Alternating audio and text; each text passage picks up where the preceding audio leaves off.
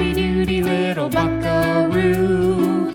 Do you like animals? We sure do. So come on down to the weekly meeting of the Animal Fan Club. Cuckoo, cuckoo. The cuckoo clock is proclaiming that it's creature o'clock. So ring that buzzer. It sounds like a lion roar. And open the door to join us for the 54th meeting of the Animal Fan Club. I'm a bristly little she-boar Meredith, And I'm living my fierce pseudo armadillo truth. Mike. and we like to meet every week at our clubhouse we call the Dalmatian Station to talk about our favorite animals. While we lack in expertise, we make up for an unbridled enthusiasm and childlike wonder. Wow. So saddle up that miniature horse and hold on tight for the furriest, fin-filled, and feathered podcast in all of the kingdom, Animalia. Whoa, like the whole kingdom Animalia, Mike? Yeah, we try and represent all extant phyla as best we can. Although the trips into the, you know, nematode realm are always a little bit like, whoa. And, you know, if we start talking about annelids, things get a little weird. But hey, How could they not? yeah, Those wily annelids. that's part of life, you know. So, how has your week in animals been? Speaking of life, well, exciting platypus news that broke after we recorded our most recent platypus episode yeah, that they glow ultraviolet, like under ultraviolet light, which is hilarious. they're like super groovy. Yes, that's so funny because I was gonna send that to you, and I was like, oh man, I just don't want to inundate him with like platypus stuff. You know, I'm sure you're gonna be getting so much platypus content sent to you, but I did see that, and I had a hearty laugh about it because I was like, I knew these guys were groovy, hanging out in their black lights. I saw, I think it was on Colbert, they were talking about it. They quoted the people in the lab, and it was like a confluence of serendipity and whimsy or something like that. They like said this very $20 word sentence Yeah, to pretty much indicate like well we got high and thought it would be funny to shine an ultraviolet light at the platypus which is probably what happened let's be honest that is so. And they're like, whoa. like, Dude, they glow. look at this platypus Yeah, it was- glowing bro Yeah, it was funny to see them all kind of like laid out, you know, with their funny little flippers. And like, it looked like a Warhol painting. Like Yeah. the layout of them, like Yeah. the way like the different colors were kind of like showcased in each frame of the platypus. It was very silly. yeah Yeah, and then I went down this whole like rabbit hole of just all the New York Times articles that there were on platypuses. And man, those things are goofy. they're so goofy but like the the shape of the nose and the way it kind of attaches on the face, it made me think of the shoe bill, which we've also covered, which is a very like beak bill central bird. we've also agreed that shoe bills are metal Yes, definitely. And so are platypi, platypuses. Excuse me. I was just looking at a picture of a shoe bill, and I was like, "Wow, that beak is kind of beak prominent in the same way that the the duck bill of the duckbill platypus is bill prominent. hmm There's not a lot of face there. It's like the face to bill ratio is highly uh skewed. Bill bill word. yeah face to bill ratio that's like mu beta what? Oh, I'm not here for science. me neither Clearly, yeah, that was like a math and physics joke I'm, i don't know that it was funny I'm just also an idiot. Don't lest you forget. Well, I, yeah. I mean, sure. I'm also convinced that I didn't actually successfully make a joke. So, how was your week in animals, Meredith? Well, if I can lower the uh, intellectual quotient of this even further, I saw some tits in the park. Ooh. And by tits, I mean the bird. Ooh. But we were talking, would like, wouldn't that be a funny, obnoxious, like only a birder would get this shirt where it's like two tits, like in the place where boobies would be? And it's like, check out these tits or something along those lines. It's just like the birds. Yeah. Or it could be like picture, like images of birds having their photograph taken, and it could be called, it could say like just flashing my tits or something like that. Oh man. There's this one section on my park path in Central Park where um the tits seem to congregate. Like literally, there. I've never, I know what they look like, but I've never seen some tits in real life. So I was quite excited to see some tits in the park. They should rename that part of the park Tits Meadow. Should because yeah, they're abundant. I don't know if it's like a migratory thing or what. I don't really know much about tits. Um, having never studied or possessed or let alone held one. So I I don't know. Well, good luck on your tit journey, Meredith. Thank you. May your arms runneth over with friendly tits. My cup overfloweth. Yeah, I too like you. Hopefully, you're in a better spot with this now. But I've embarked on a uh, a roach battle of my own. Oh God, in, I'm sorry. In the dishwasher. It's never ending. Good luck. The the German cockroaches apparently they sure love their dishes. They love hanging out in that dishwasher. I'm sorry. You know, it's okay. It's like in the words of Hall and Oates, she only comes out at night. Dun, dun. I don't know. But at night I'm a roach killer. Yeah. Unlike a man eater. But yeah. Whatever. I love that for you. I think that's the right journey for it's you. Pretty ridiculous. And I realized like my neighbors could probably see my pretty much bare ass like crawling around, scrambling after roaches in my underwear at one o'clock in the night. I do say that the best thing to be wearing when killing a roach is as little as possible. Right? Feels more primal. You don't want them nestling in your folds. You don't. Folds of your bathrobe or whatever. My right sleep right. cap. this is also a moment where I just wish I had a cat because I feel like a cat would kind of help control. There are so many moments in which I wish I had a cat. I didn't even think about this one, but oh my gosh, they would be losing their mind catching roaches right and left. Yeah. oh I wonder if I can get a cat. Oh my god, please get a cat. I want a cat, but I'm allergic and that's a problem. Oh, and oh shit. I'm not quite sure how it would fly in my building, but I think that I've been here long enough that I could just be like, look, I'm getting a fucking cat. And it would be okay. Or I could even probably just get the cat and just hide it, but I don't want to do that. I don't want to be like that. I want my pets to not be secret pets. Secret pets. Secret get get a secret cat and name it Shh Kitty. That's funny. well, anyway, I feel like yeah, let's get into it, Meredith. Yeah, let's do it. All right. I think Ready? you go first this week. I do. I do. That's right. It's an even episode. Should we explain the premise of this episode? I think we should. Yeah. Yeah. Why don't you take that? Why don't you take Yeah, the lead on sure. that? Last year, as you may remember, we released a Thanksgiving special. And we talked about the turkey and we played some turkey games. Just did some general turkey talk. So this year we wanted to do something a little different, and that is to celebrate National Native American Heritage Month, which is the month of November. And we thought we would showcase some animals that have particular significance to various indigenous groups habitating in the United States. Are you ready? I hope so. Texana you. Texana we. Texana who? Texana me Kingdom. Animalia. No plants here.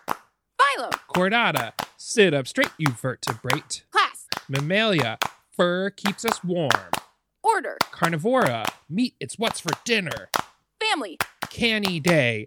Dogs and their pals. Genus. It's a genus of the Canidae family. It's closer to wolves. Species. Latrans, Canis latrans is the coyote. It's sneaky. Get into it. It's not the wolf. I have to say, sit up straight, you vertebrate, is so great. I'm always trying to think of rhymes for that one, for um Chordata in particular. yeah. You nailed it. I love that one. I think that I stole carnivora meat. It's what's for dinner. I think I've stolen that one from you. I think that you came up with that originally. Well, I stole that from the beef campaign of the 90s, like 94. Remember Mhm. they had the Aaron Copland rodeo? And all about like all those 90 fa- 90s families eating beef. oh, right, right. Beef. Beef. It's what's for dinner. What's for dinner? Mhm. I always liked pork, the other white meat. Which I think we I was just talking to Anthony about this. I think they use the overture to the marriage of Figaro Oh, interesting. in their commercials. little Mozart mom. Dueling um classical red meat ads. of the 90s. hmm hmm Oh my God, coyote, though. I'm so excited for this. It's a species of canine. It's native to North America. It's smaller than the wolf. The golden jackal in Eurasia fills the same ecological niche as the coyote does in North America. Interesting. The coyote tends to be slightly larger and more predatory, though. Hmm. AKAs prairie wolf, bush wolf. We got 19 recognized subspecies. Whoa. The males and the females are very close in size. The males are slightly larger, 18 to 44 pounds. Females are 15 to 40 pounds. Their fur is predominantly light gray and red or fulvous, interspersed with black and white. Fulvous. And fulvous, F U L V O U S, it's a color sometimes described as dull orange, brown, yellow, or tawny. It can be likened to a variation of buff beige or butterscotch. Cute. So it's like further down the yellow spectrum from rufous. Right. yeah. Right. Cool. Yeah. Fluvis. I like that. Yeah. Fulvis. I'm sorry. Fulvis. Fulvous. it's okay. And I think that this is a British spelling of it F U L V O U S. Okay. So I'm wondering if there's alternate spellings. It's a line of inquiry. Interesting. Indeed. The range is all of North America. It was recently noted that a coyote was spotted on the South American side of the Panama Canal, which would be like outside its normal habitat. Yeah. They're very adaptable. They're like these creatures that we've been talking about that we forget the word for that have really figured out a way to live around the artificial environments that humans surround themselves with and to thrive in those environments. Right. What was that word? As carnivora, they are primarily carnivorous. They eat deer, rabbits, hares, rodents, birds, reptiles, amphibians, fish, invertebrates. They'll occasionally eat fruits and vegetables as well. Hmm. Balanced diet. I know a balanced diet, right? We just need some grains. that howl that we all know is their characteristic vocalization, which is made by solitary individuals. right. Their basic social unit is a pack, which consists of like a reproductive female and a bunch of other individuals. Mhm. Unrelated coyotes may join forces for companionship or to level up in their hunting abilities and take down larger prey in a sort of loosely knit pack, a so called non family pack. These tend to be only temporary and maybe like a group of bachelor males, non reproductive females, and subadult young, just kind of all hanging out and hunting together. You know what's funny? Subadult. I literally just experienced that word today for the first time in my research. Really? Yeah, I've never seen subadult. Hmm. Like, I guess is that some? Is that like the tween? It's like I think it might be. like juvenile and hmm like teenager. Right. Yes. Right. Yeah, the tween years. So the families are formed in midwinter, which is when females enter estrus, which brings us to their mating habits. Uh-oh. Pair bonding can occur two to three months before the actual copulation takes place. So there's, you know, a lot of buildup here, like a lot of romance between. Not a courtship. yeah, like you, Coyote courting. you got to prove that you can behave yourself if you want to be with me. behave yourself. Are you a good boy? We're gonna find out. You got two to three months to prove that you are a good boy. Oh my gosh, it's like 90 Day Fiance. It's just like 90 Day Fiance. So when a male is interested in mounting, he will sniff her vulva. And if she's unreceptive, she might sit, lie down, snap at him, retreat, or just generally be uncooperative. But if she is receptive, she'll stand still and hold her tail to the side, which is called flagging. okay. The male will continue examining her rear before mounting her from behind while attempting penetration with his penis. I wonder what he's looking for in that examination. I mean, pro- he's probably just like getting a lay of the land. Yeah. You know? Yeah. Planning his approach. Right. So, unlike human sexual intercourse, where the male penis is commonly erect before entering the female, canine copulation involves the male first entering the female, after which a swelling of the penis to erection occurs, typically rapidly. Now, you may be asking yourself, how can this canine penis penetrate when it's not erect? And that's because it contains a narrow bone called the baculum, Oh. a feature of most placental mammals, and the namesake of Scott Bakula Who is Scott Bakula? from Quantum Leap. We've had other communication breakdowns about Quantum Leap before, I think. Have we? I think you've made a reference to it before, and I've been like, what's that? You're like, Quantum Leap, duh. I'm like, um, yeah, he played Dr. Samuel Beckett on Quantum Leap. You've never seen that show? no, I Oh, man, remember thinking I about it a remember people talking about it, but Well, sorry. okay. No, so it's fine. It's fine. It's fine. It's fine. Once the male's inside of the female, he'll hold her tight and thrust deeply. It's during this time that his penis will expand, and it's important to the copulation process that the bulbous gland is sufficiently far inside the female to be able to trap it. oh man. Okay. So male canines, so they have this bulbous gland. It's like a spherical area of erectile tissue at the base of their penis. So after the male's penis is inside the female's vagine, then the bulbous gland becomes engorged. And in coyotes, the female's vagina contracts and this penis becomes locked inside the female. This is known as tying or knotting. Oh. And so in husbandry, like when you're breeding dogs, mm-hmm. I've encountered this before in my just general dog knowledge Okay. that th- after they engage in the act, then you kind of have to like swivel the dude around off of the lady. And then they kind of stand butt to butt and just kind of look around and be like dopey dogs. oh. And that's like the knot, or like I've heard it called a couple things, but I've seen it as here it's referred to as tying or knotting or the copulatory tie. So that's what we're going to call it is the copulatory tie. okay. In coyotes, that can last five to 45 minutes. So they just stand butt to butt and look around. Yeah. And just kind of like look around and they'll kind of like, like dopey dogs for like five to 45 minutes until everything settles down and then it's all over. About the bulbous gland, Mm. is bulbous in this case like a like a proper noun? You know what I mean? Like is bulbous being used to describe it generally or is the gland itself specifically named the bulbous gland? It's being used to describe it, but it looks like it is called the bulbous glandus or the bulbourethral gland. Perfect. is different. That's the Cowper's gland, but this is the bulbus glandus, also called a bulb or a knot, is an erectile tissue structure on the penis of canid mammals. Okay. Okay. During mating, immediately before ejaculation, the tissues swell up to lock, tie the male's penis inside the female's. The locking is completed by circular muscles just inside the female's vagina. This is called the knot, tightening, thus preventing the male from withdrawing. Whew.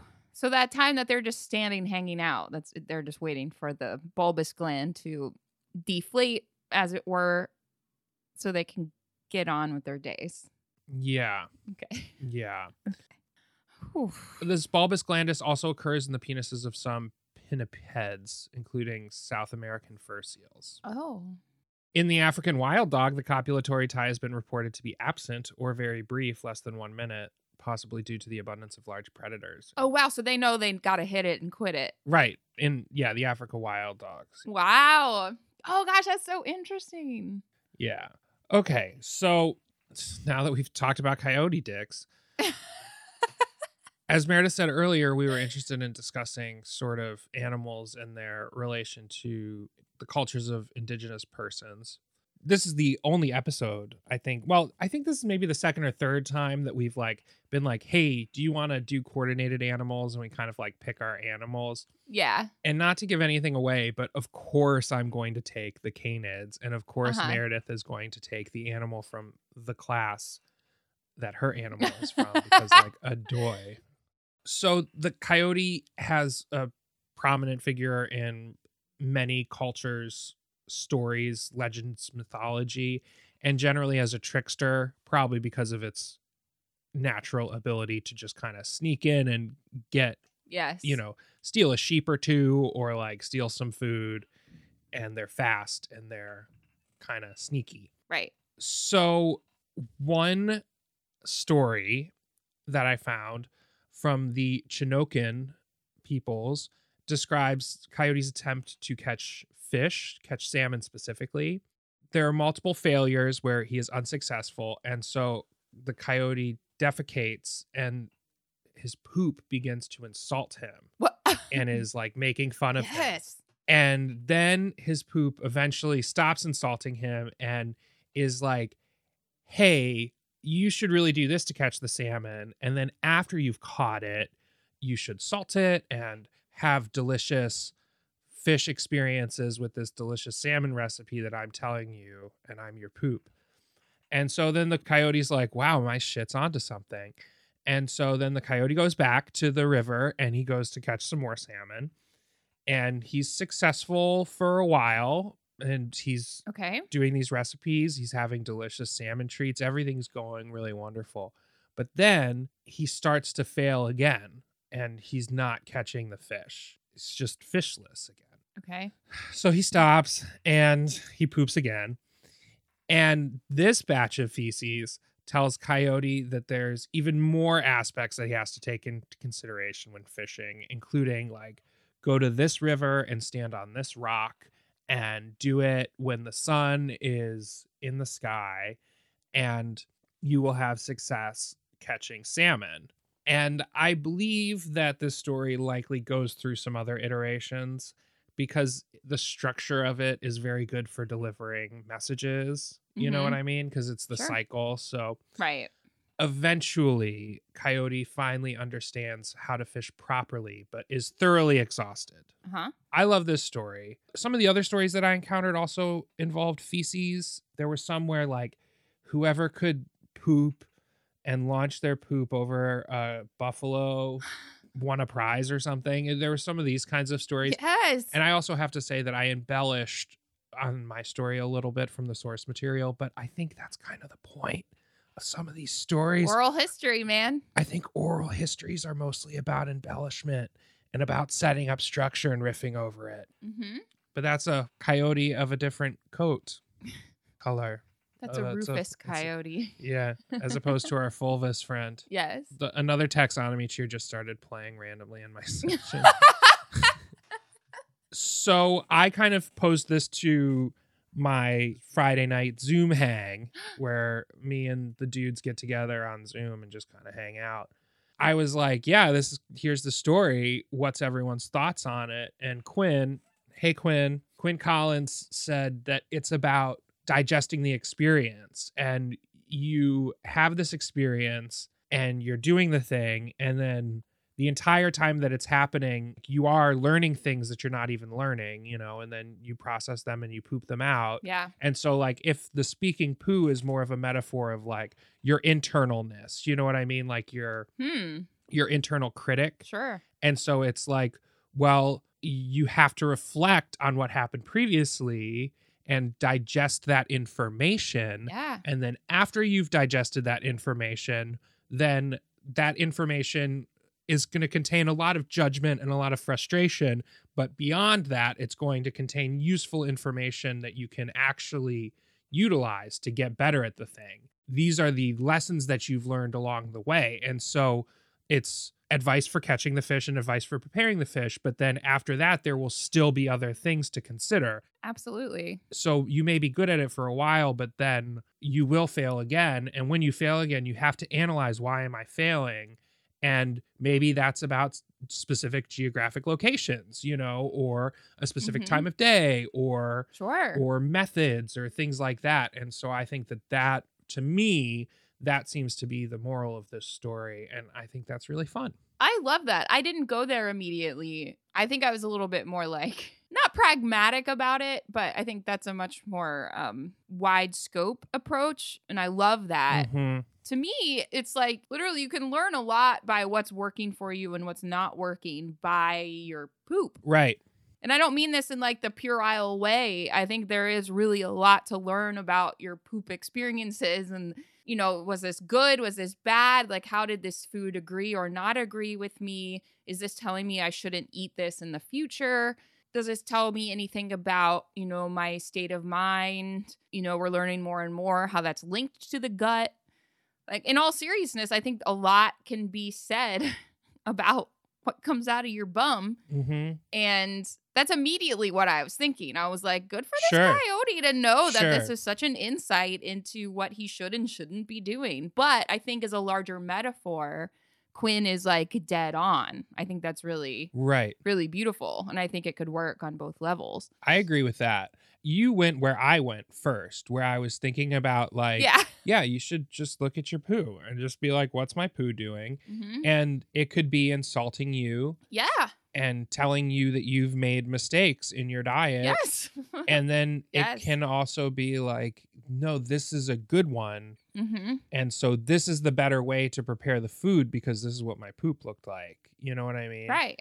And so I think that that's definitely part of it too. And that's the thing. It's like, that's one of the things that I think makes this a good story is because it works on those levels. And so Yeah. it's probably why a legend like this is there, you know? And um, hmm I don't know. It's it's also applying our sort of Western, you know, so-called Western, like our our European whiteness standards of religion and hygiene and all these types of things into a story that was independent of those sorts of things. I think it's Sure. we can giggle a little bit about the poop, but it's also like, yeah, dude, look at your poop. What's your poop doing? Which, I mean, like, the, I think the giggle comes from the fact that it's been made taboo. Uh-huh. by kind of these Western standards. But the idea that it is a part of life and it is something to interact with, or at least to be like aware of, is important.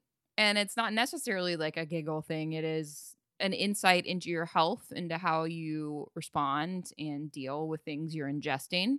Mm. And I like that a story like this can kind of facilitate interactions with our poop. Interactions, however you want to frame that. Right.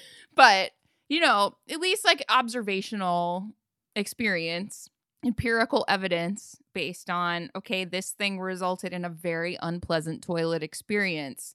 How can I change going forward? Right. Or this recipe resulted in a very positive toilet experience. Exactly. And I think we've been trained to kind of think that poop is not to be talked about when really like poop is such an a key indicator of how our bodies are dealing with things like mentally, emotionally, physically, biologically, all of these things come out in our poop. And like that is part and parcel. It's the heart of this story. And I think that's awesome. Yeah. yeah. I just have rarely seen you so conv- with so much conviction, Meredith. You happen to touch upon one of my favorite topics. Mm. Well, this shit is the shit, I guess. Oh, I found the word. I know the word about Oh, yeah, what's the word? animals. Synanthropic. Synanthropic. Like, uh, is that like an S Y N A T H? Yeah. So like synergy would probably be very similar. Synergy. Synanthropic. Ooh, that's how we're going to remember it. yeah. So it's like Human animal synergy. right. And what was funny is like, oh, I know in my notebook this is, this came up with the housefly, and it was so funny. I flipped right to the housefly page, not even on purpose. Mm. So I found it very fast. But synanthropes, coyotes in this way could be synanthropic in that I remember this being kind of a big deal, maybe like um I don't know, a little over a decade ago, where it just seemed that coyotes were moving further and further east Sure. was a big thing. And it was kind of a big deal that like my parents were seeing them in Cincinnati. And I remember being on my friend's porch kind of late at night in Nashville. And there were just two, oh my God, they were skinny, like rail thin, like you could see their ribs. Coyotes just trotting down like a residential street Yeah. late at night once. And it was like, and I remember all this talk in the news about like how they're moving further and further east.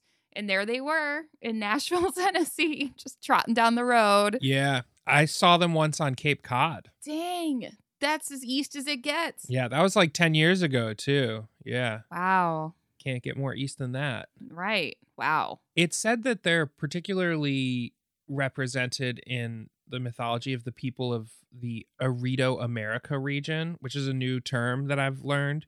Yeah, I don't know that one. You could think of it as what's the arid region of North America. So we're Oh, talking okay. like Arizona, New Mexico, Texas, and then down into the northern part of Mexico. Okay. Yeah. and it says that it's defined by the presence of a drought resistant bean, Phaseolus acutifolius. Cool. Yeah, isn't that cool? Yeah. Well, Meredith, that's pretty much all my coyote Love that. information. Do you have any coyote questions? I don't. I mean, I I think they're really interesting and scrappy. I love their solitary call. I also um have you ever seen that the Simpsons episode with the coyote? It's like a famous episode where Homer eats a hot pepper that has hallucinogenic Uh, qualities Uh and he ends up on a spiritual quest where he encounters a coyote who's voiced by the one and only Johnny Cash. It's like the most perfect Simpsons episode possible in that it starts out at like A and ends up at like, I don't know, P. it just goes so many different places. Like the whole episode literally ends with like people singing Who Wears Short Shorts. It's so good. It's such uh-huh. a fantastic episode. I can't remember the exact title of it now, but it's I'm sure I could Google it's famous. that. I think it won an Emmy. It's so funny. It it's like one of the best episodes of The Simpsons of all time. What do you think I would Google to find that? Like Simpsons, Just say like Coyote Johnny Cash Simpsons. Coyote Johnny Cash. Yeah, Something Nuestro de Homer or something like that. yeah. El viaje misterioso de nuestro Homer. Yeah. The mysterious voyage of Homer. Yeah. It's fantastic. If you have Disney Plus, you can find it. Oh, perfect. Yeah, I'll look on it. it's I'll look on that for it to- today. it's great. Yeah. Well, I guess Meredith, just to wrap up, I would just like to say that I have no regrets, Coyote, and that you know, We're just I mean, we may come from a different set of set circumstance. of circumstance. You're up all night in the studio and I'm up lazy on my ranch or something like that. I'm up all night at the studios, and You're, you're, up, early on, your ranch. ranch. That's You'll be brushing out a Broodmare's broodmare's tail. tail. while the sun is ascending, and I'm just going to be getting home with my, my reel, to reel. There's No no, comprehending. comprehending just how close to the bone and the skin and the eyes and the lips you can get and still feel so alone and still feel related like stations in some relay. You're not a hit and run driver, No, no, no, racing away. You just picked up a hitcher, a Prisoner prisoner, Of on the, white lines of the on the freeway. free freeway. Thank you, Joni Mitchell. Yeah, thanks, Joni. Literally one of the best songs ever written. I know with Coyote. Jaco on the bass, Jesus. tearing the shit out of that instrument. Well, break time. Break time. Good evening. I'm Hugh Downfeathers. And I'm Barbara Walters Warthog. And this is Zoe Zoe.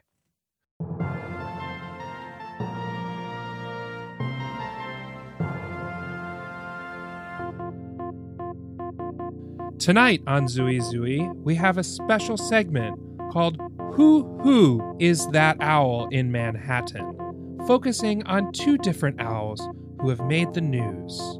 Meredith Jurgens reports from Central Park about the owl who has stolen the hearts of all New Yorkers.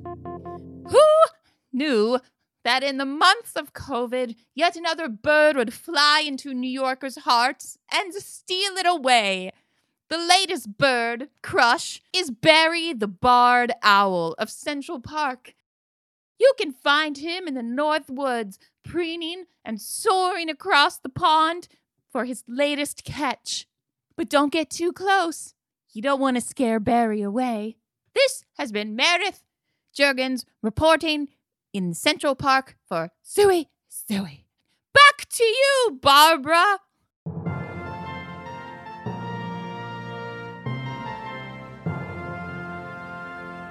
Well, closer to our studio in Rockefeller Center, a forlorn owl was found tucked in the branches of the Norway spruce that was recently delivered to Rockefeller Plaza. Originating in Oneonta, New York, the spruce was cut down and then shipped 200 miles to Manhattan, where it was erected outside of Rockefeller Center. Workers installing the tree found an adorably cute owl tucked in one of the branches of the trees. One of the workers put it in a cardboard box and took it home. The owl has been identified as a saw-whet owl. They've nicknamed the bird Rockefeller and given him fluids and all the mice he will eat as he arrived hungry and dehydrated. Back to you, Hugh. Well, Barbara, these stories were quite a hoot. I'm Who Down Feathers. and I'm Barbara Hualters Huartog. And that was Zue Zue.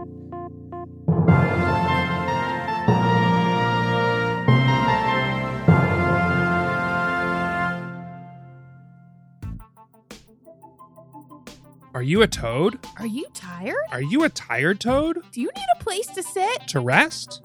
To recover? The Anuran furniture market is more catered to frogs, Leaving toads without couches, chairs, Davenports. or even chess lounges. Fortunately, Brand Clubby is here to help. With the new toadstools, seating for the whole Bufonidae family. All 52 genera of toads will find something to love in the Toadstools Fall Winter 2020 collection. Toad couches, Toad chairs, toad davenports. and even toad chalonges.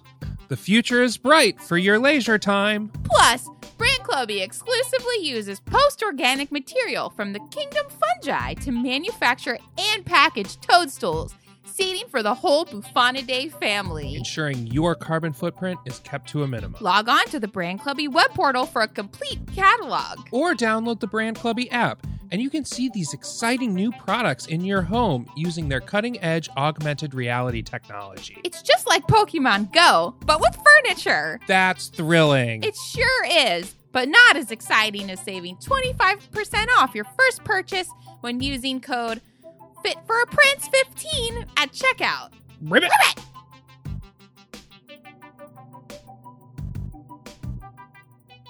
Texana you. Texana we. Texana who. Taxonomy.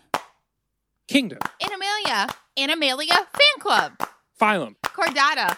Oh, now that's a fine spine. Class. Yes, Aves, I'm doing another bird. Order. Accipitripiforms, diurnal birds of prey. Family. Accipitridae, strongly hooked bills. Genus. Aquila, only the true eagles allowed. Species. Aquila chrysaetos, highly revered and mystical. It's the golden eagle. Woo! Soar, soar, soar, soar. oh my god, it's a golden eagle. And what a journey this has been.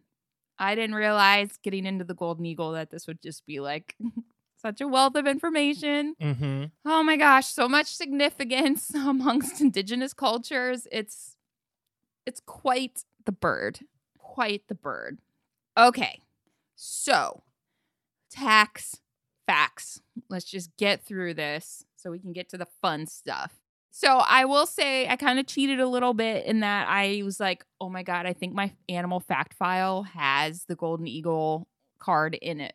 So, I dug it out and sure enough, the first page of the birds was indeed the golden eagle. Amazing. But I do risk misinformation or outdated information when I am consulting my fact file circa 1992.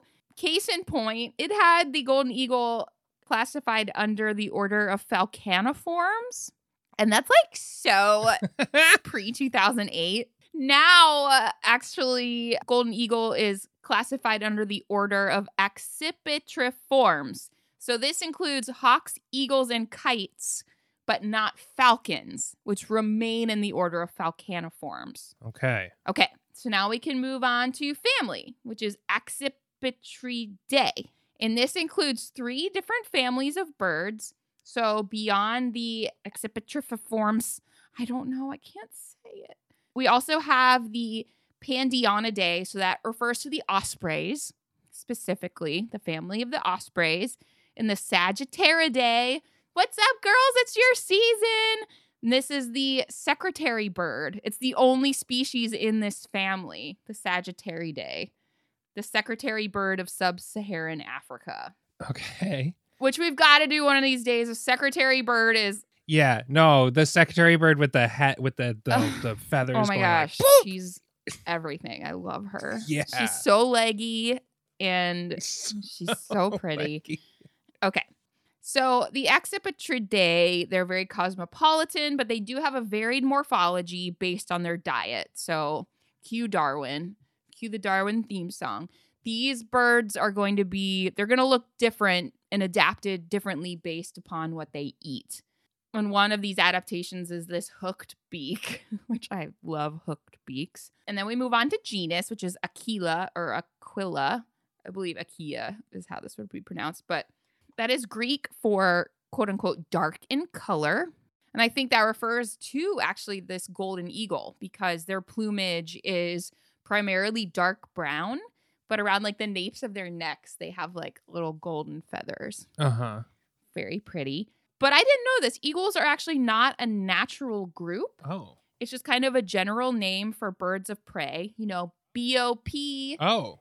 Yeah, you know me. Yeah, you know me. Um, so there's a general name for birds of prey that are large enough to hunt vertebrates. So it's not like a natural group, but just kind of like a catch-all, I guess, Uh huh. or retention basin for vertebrate eating birds of prey. Uh huh. Okay, now our species, our gorgeous golden eagle, the Aquila chrysaetos. So this is the most widely distributed eagle, and I will tell you exactly where they're distributed. One moment, please. So they like wide open spaces, which this allows them to see their prey kind of scurrying around on the ground. So they love a marmot. Uh huh. They love a prairie dog. They love a rodent of any kind, like a squirrel, Uh huh. etc. And they'll even go after like mountain goats too, which is crazy. There was a YouTube video that was like, see a golden eagle pick off a goat from a cliff's edge. And I was like, mm, I'm not going to watch that. I'm good. So they like high cliffs and trees for perching. So they're spread out amongst essentially the northern hemisphere. They're the most widely distributed eagle, like I said. So across pretty much all the northern hemisphere. So this includes North Europe, Oh. Asia, Oh. North America, North Africa, and sometimes, depending on their um, migratory path, sometimes into Southwest, the Southwest and Mexico in winter. And they've even been found like as far east as like Pennsylvania Huh. during the winter as well, based on their migratory Sure. habits and patterns. Sure. Okay, so I talked about their plumage, but also I do love that they kind of look like they're wearing pants because they've got feathers that kind of go down all the way to their feet, Uh-huh. to their talons. Uh huh. Unlike the juvenile bald eagle, which is often confused for the golden eagle because juvenile bald eagles don't have that like characteristic white head yet. Right. But as one YouTuber said, they're a little bit more risque because they reveal their ankles, unlike yeah. the fully panted, pantalooned golden eagle. Is there a difference in prey? I would imagine that bald eagles would catch fish if they have naked legs, but that golden eagles would not. Oh my god, that's so that's so interesting. I think golden eagles can and would. I think they're kind of opportunistic. Like they'll even get in on some carrion if it's about or they'll kind of take down whatever they can and they can take down a lot. Because they're so huge. My animal fact file said that they were the largest bird of prey, but I didn't see that reported anywhere else. I watched like five YouTube videos and read a few articles, and I just didn't see anybody else making that creature superlative. So, Mhm. um, animal fact file again. Um, More like animal fact check required file. yes. yeah, so I just like I have to take everything they say with a grain of salt, unfortunately. Though I do I do love that I'm like Mhm. so many years later still consulting that as a resource. Mhm. Also, obviously, they've got like the sharpest talons. You look at their feet and you're like, oh my God, stay away from my eyes, please. and they've got these hooked beaks and they use these for just dismemberment. They can, like, you can imagine, like, you've essentially got a knife, like, hanging over your lower mandible. And you've got, and so you can just like tear into Right. shit. Right. And I remember them working in tandem with like other scavenger birds, like the ravens or the turkey vultures, because they're the ones that are going to show up at the scene of the animal death and like rip that carcass open. Whereas like the turkey vultures and the ravens get to wait and kind of like eat the leftovers once that carcass is ripped open. Mhm. Yippee. So cute. So these are more soarers. They love to soar. Okay, their wingspan is six to seven and a half feet. That is a huge bird. Yeah. Well, if we're doing our wingtips to Mike, the wingtip would extend far past my head. right. Not tickling your nose this time. No, or my neck. Mm-mm. Just kind of like slapping me in the face and the forehead. Thwapping you over the head this time. yeah.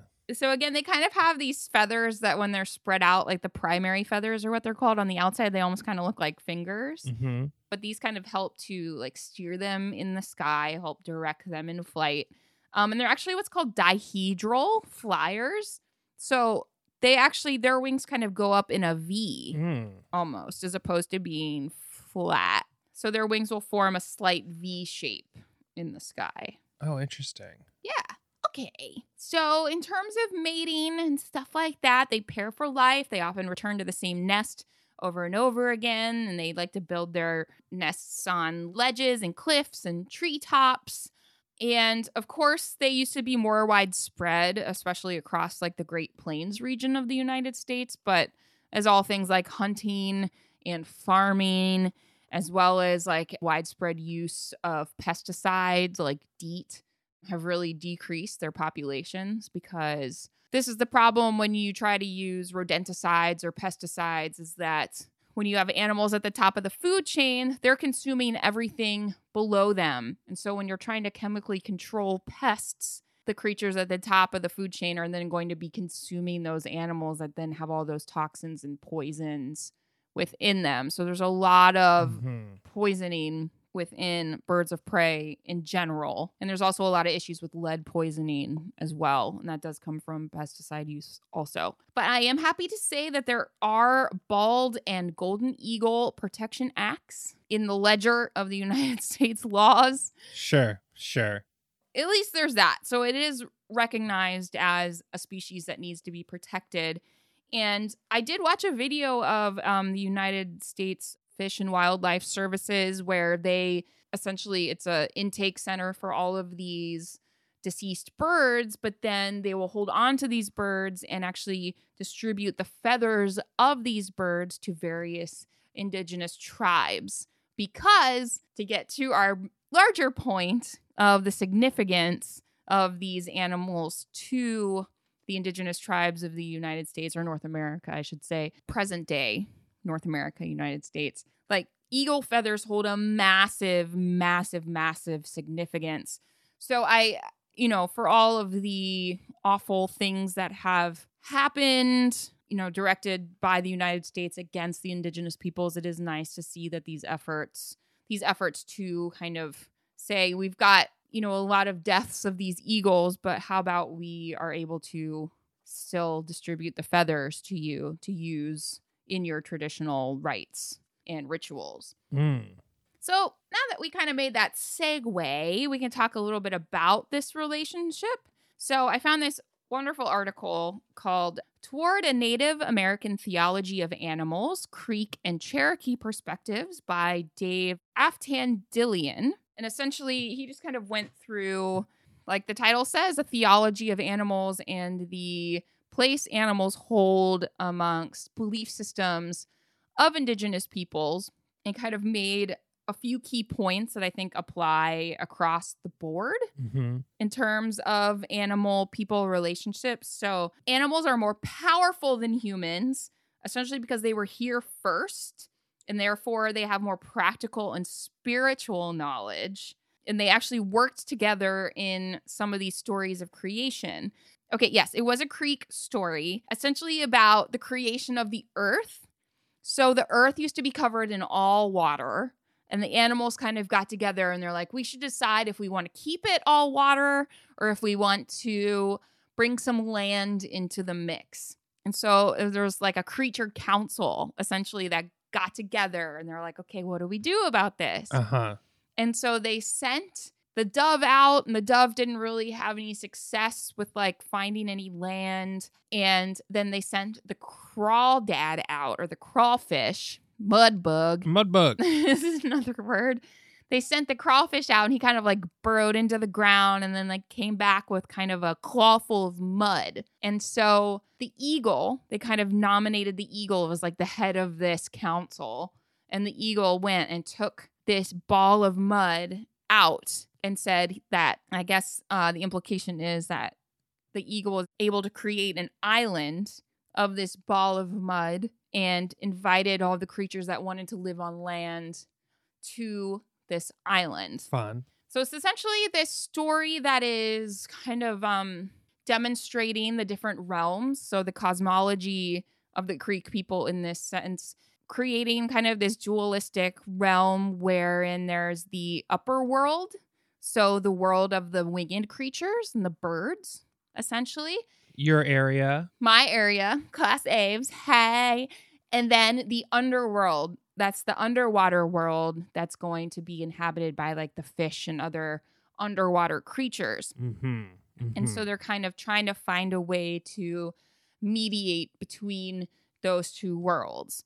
And it was said that humans were the ones that were indeed able to mediate between those two worlds, but it was only because of the experience and the guidance of those creatures who were indeed the masters of their realms, so to speak. Uh huh. Yes. So essentially, creatures are kind of giving humans like a blueprint as to, you know, ability to talk and organize and perform rites and ceremonies and things like that. And so, kind of working off of this dual realm existence, birds, and particularly birds of prey and large birds like them, given their ability to fly so high, they're very much linked as like messengers to the creator and carriers of prayers up to the creator. The creator associated as living in the upper world, in the upper realms. Uh huh. So that's why the eagle, in general, across a lot of things that I read, across a lot of cultures, across the present day United States, highly, highly revered the eagle and kind of often used them in, let's say, prayers. They often would be, eagle feathers would be used in prayers. Eagle feathers would be given as gifts to like only the most honorable and brave, respectable people. They're often used in ceremonies as a means of like healing and purification, often used in a lot of regalia. And this is why I was very late to Oh, recording today because it was just Yeah. like pretty much. I'm not going to say every tribe by all means, but I will say across the present day United States, eagle feathers and the significance of the eagle plays into so many different tribal communities and tribal societies. They will figure into, say, the Cherokee Eagle Dance, in which particular configurations of eagle feathers will be used in these ritualistic dances. They appear in war masks, essentially because they're representative of these birds with, you know, like fierce, tireless strength. Mhm. And those headdresses that we often associate so much with, like, say, the Dakota Sioux, all of those headdresses, those are eagle feathers. huh. Yeah, because the eagle feathers, you know, they're said to um, kind of capture the attention of the creator and represent such a strong link with the creator. Interesting. Yeah, and I, you know, I feel bad that I can't speak much more to this without. It's just you want to be very clear and specific when you're talking about native cultures because again, they're not a monolith. They're all very distinct and have very clear representations as to these animals and the use of their feathers and things like that um, across the animal world. So I just I didn't want to get too far into one thing at the expense of another and to represent any of them as like too similar to any other tribe. But I will say that I was kind of surprised at how much the eagle figured into many, many tribes across Mhm. the nation. Well said, Meredith. Yeah. So I just talked a lot. Do you have No, I love it. questions? I think um Concerns? well, I guess I guess one thing that I just want to say is uh I think yes, specificity is important. I think that's something that we need to acknowledge for sure. But I think that sure. We also need to encourage amateurism and exploration of new material. Yeah. You don't have to have a comprehensive encyclopedic knowledge of everything. And I mean, forms. through this, we've proven like, sure, we do not know how to say half these words that we're saying. Yeah, like absolutely no idea. But I mean, we're encountering them where otherwise we would have not. So Yeah. Yeah. And like I love I got to pull out the books that my mom had in her third grade classroom. Not to like trivialize this at all. I mean, I picked these books because they are just gorgeously, beautifully well put together, like encyclopedias of um Native American cultures. hmm And it was just so I felt like my eight year old self again with like this like excitement about animals and native cultures and how the two intersect and getting to go through these books. I love that my mom's like written in like our last name in them. You know, it's like they're clearly the books from her old third grade hmm shelf. it just makes me so happy. That's very funny. Yeah. Well, cool. Uh, I mean, thank you for that. I thought that was really great. I guess that I've seen these eagles all over the country, I guess. Like now that I'm thinking of them, because they just have such a huge wingspan and like seeing them, you know, near highways and stuff like that. kind of Yeah. Like, particularly out west i think um i did read something though that they're easy to confuse with turkey vultures mm, mhm. because of the size but they are going to be bigger and remember that turkey vultures are always going to be the ones that in the sky look like they're like a little unstable like you won't see the wind really affecting the flight the soaring ability of a golden eagle say I see. whereas like you will see a, a turkey vulture kind of faltering a bit in the wind okay. Okay. yeah Good. All right. Well, there's the Good. That's great. Do you have any Joni Mitchell lyrics that you would like to end your segment oh with? Oh my god, about eagles? I'm sure there's something about an eagle. How could I even pick? Oh man, we didn't talk about this because we haven't done crows yet. But there's a crow flying, black and ragged, tree to tree. How about that? Perfect. Yeah. it's a side story from the that's the spin-off of the Golden Eagle show, you know. Right. I'll sing the whole crow. I'll sing the whole um crow song when we do crows one of these days. Yeah, the the crow special where we do crow rituals. Look forward to that. crow necromancy. In one of her live performances, there's this video of Joni Mitchell like wearing like it's this insane like black fur cape that's got all these like black fur tails like hanging off of it like crow's wings, and she's on ice skates in it. Genius. Very early 80s. Yeah, I guess on that note, um break time? Yeah, it's insane.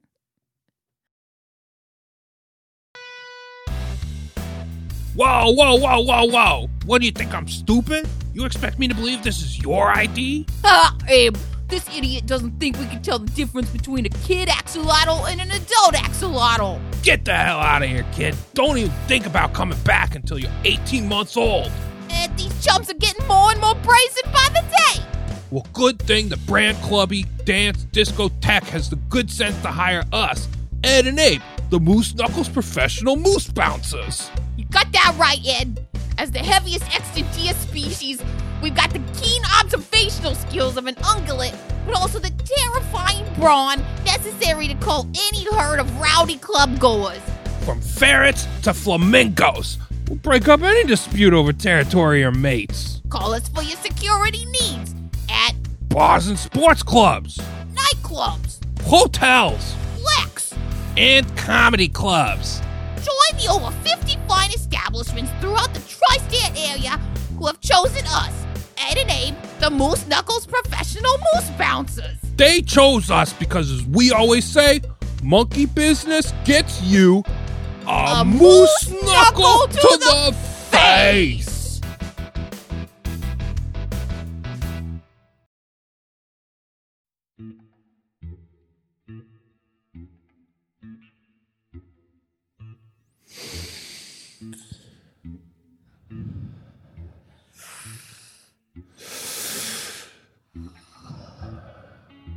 Well, we've got Thanksgiving oats, so there's some sage in the mix today.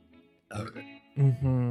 Mm-hmm. Some leftovers. Coming off my Thanksgiving feast. Yeah. Well, shall we just get into it? Into the feedback? Yeah. I th- I think I'm still just recovering from that the uh, Moose Knuckle commercial. If I'm honest, Meredith, the Moose Knuckles professional moose bouncers. I'm just Don't mess with really them, man. thrilled. No, I love that. Um, I just love that the brand Clubby. Like, I just think it's such a forward-thinking company and just expanding into different markets and different industries. It's that portfolio is diversified. You know. if anything. Yeah. So, Tanya from Tacoma asks Do turkey kids trace their talents for any holidays? For well, probably for Thanksgiving Remembrance Day, I imagine. for their Thanksgiving memorials, Uh huh. for all they've lost in the great. Oh my God, to be a turkey and to have like a yearly massacre that you have to memorialize every year. Yeah. Yeah. Well, do you, Meredith? I've been thinking about this. Do you think this is it's going to be more turkeys this year as people that would not normally purchase a turkey are doing a smaller scale Thanksgiving like at home? Do you think that they're do you think that the turkey slaughter is greater or less than a typical Yeah, year, I- considering our sort of quarantine giving.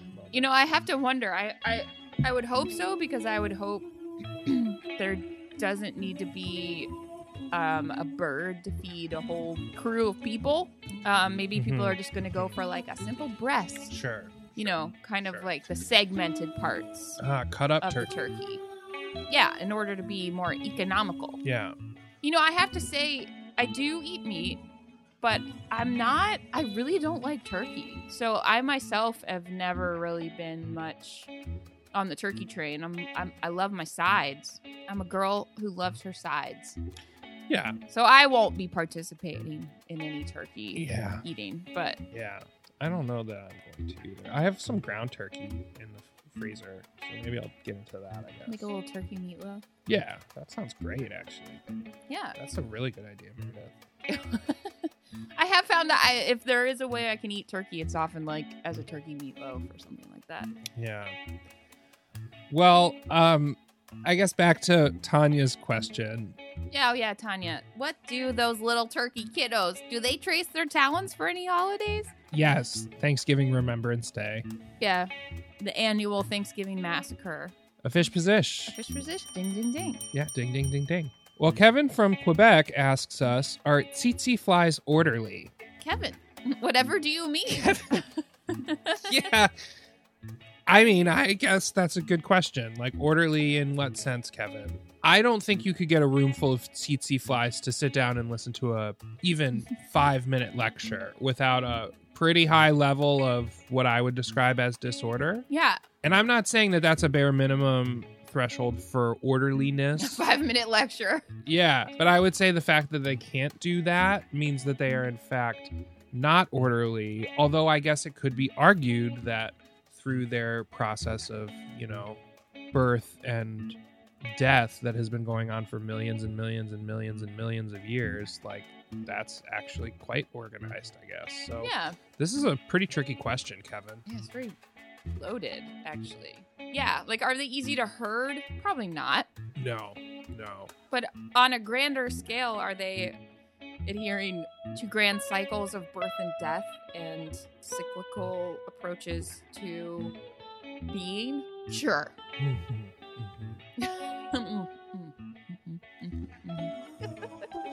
Yeah, but I think that typically the term orderly though is normally well, unless it's some sort of attendance. I know, I keep sort thinking of, hospital like- ward. Orderlies, So we're talking about like I guess would this be the adverb orderly? probably. Probably. Probably. um, I think that when you describe something as orderly, or would it be an adjective? I don't even know. I don't even know if it's an adverb or an adjective. Orderly. I think it actually is an adjective. Yeah. Yeah. I don't think that I would use the term orderly to describe tsetse flies. I think that there could be a case made that their grander scale evolutionary concept has been ordered, but I think that in terms of my associations with the word orderly, I would not assign that to a tsetse fly. No. Oh. Are they grounded in geological time? Sure. Are they grounded in like human productivity time? Probably not. Yeah, definitely not. Right. A fish position. Fish position. Ding, Ding, ding, ding, ding, ding, ding, ding, ding. All right. Samuel from Akron would like to know how many words per minute can a secretary bird type? well, okay. Oh boy. Okay. Okay, if we're gonna just like suspend disbelief in that secretary birds can like read and write, Okay. let alone type, Yes. I would think that it would not actually be that fast because I would think they'd have to like flap their wings to like hoist themselves into the air and type as long as they can before gravity Oh, pulls them back down. interesting Point, Meredith. It's like a hoist, type, down, hoist, type, down. okay. And like that doesn't Okay. seem very uh, efficient It doesn't. if we're going by like human standards. I don't even know what like words per minute is good. I know that I type very fast. I do too. Thank you all those years on AOL Instant Messenger, honing my typing skills. Yeah. Yeah. Actually learning about the home row at a young age, too. Did you do QWERTY What's that? in elementary school? QWERTY? It was like this computer syst- like computer game for like elementary school kids to like learn how to type. Oh. We had games that we played, but I, I don't remember the name of them. QWERTY is how I would describe the keyboard. Um, and I was going to say, we have jumped past the point of like, does the bird use a QWERTY keyboard? Do they use Dvorak? Do they like, but, and we've just assumed that we're at like a custom secretary bird keyboard that's like well suited for their talent. Yeah. I would like to go back to the question, which is how many words per minute can secretary birds type? Not does a typical secretary bird type. sure, sure. So- sure, sure. I would like to posit that one could build some sort of apparatus to support the weight of the secretary, like a sort of like secretary bird swing, Mm. thus allowing the talons a freedom of movement. And that for a working secretary bird, like I just trust them. If they're able to type, I trust them to make this piece of technology, I guess, just like as a species, or, you know, in a sort of like interspecies utopian future, like that there would be like teamwork to assemble this sort of thing to help like adaptive technologies to facilitate a secretary bird's full words per minute realization like how fast can a human run you're going to look to Usain Bolt so i think for how many words per minute can secretary birds type we should look to the best trained and experienced and facilitated typers, in my opinion. How much you want to bet her name is Brenda? Five hundred dollars, which is a really big bet for me right now, and at all like- points in my life. I was like, oh gosh, that's high. Okay. Yeah, I, okay. I would put it at ninety-seven. 97. I literally, I have no idea what's fast and what isn't. I don't know what's like. Yeah, I guess I don't know what's the right like thing, I mean, I could look this up right now. and it is also a sustained, a sustained versus sprint because, of course, Meredith, me, Right.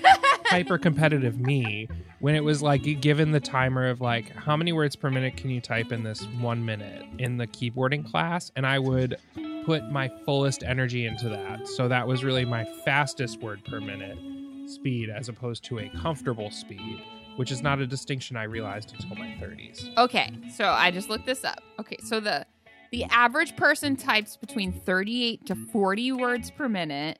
However, professional typists type a lot faster between 65 and 75 words per minute. uh-huh i'm gonna say 57 I'll say 62. house divided average of 60 well 59.5 or whatever Yeah. calm down no no don't at me about that everybody Mhm. we need to calm down about the math fact checking It's not a math podcast. podcast yeah moose knuckles podcast I feel like Abe and Ed need their own podcast.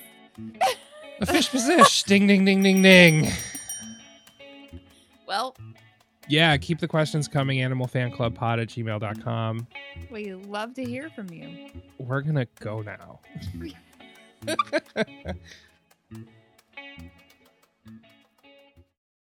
Animal Fan Club is created and produced by us, Meredith Jurgens and Mike Luno. We also create all our original music and sonic experiences. Send us your listener feedback questions to animalfanclubpod at gmail.com. Follow us on Instagram at Animal Fan Club Pod, at Meredith Jurgens, and at Mike underscore Luno. And don't forget to rate and review our podcast on your favorite app. That really helps us out. Thanks for listening to our show. We hope it makes your heart and spirit glow. We'll be here next week for another meeting of the Animal Fan Club.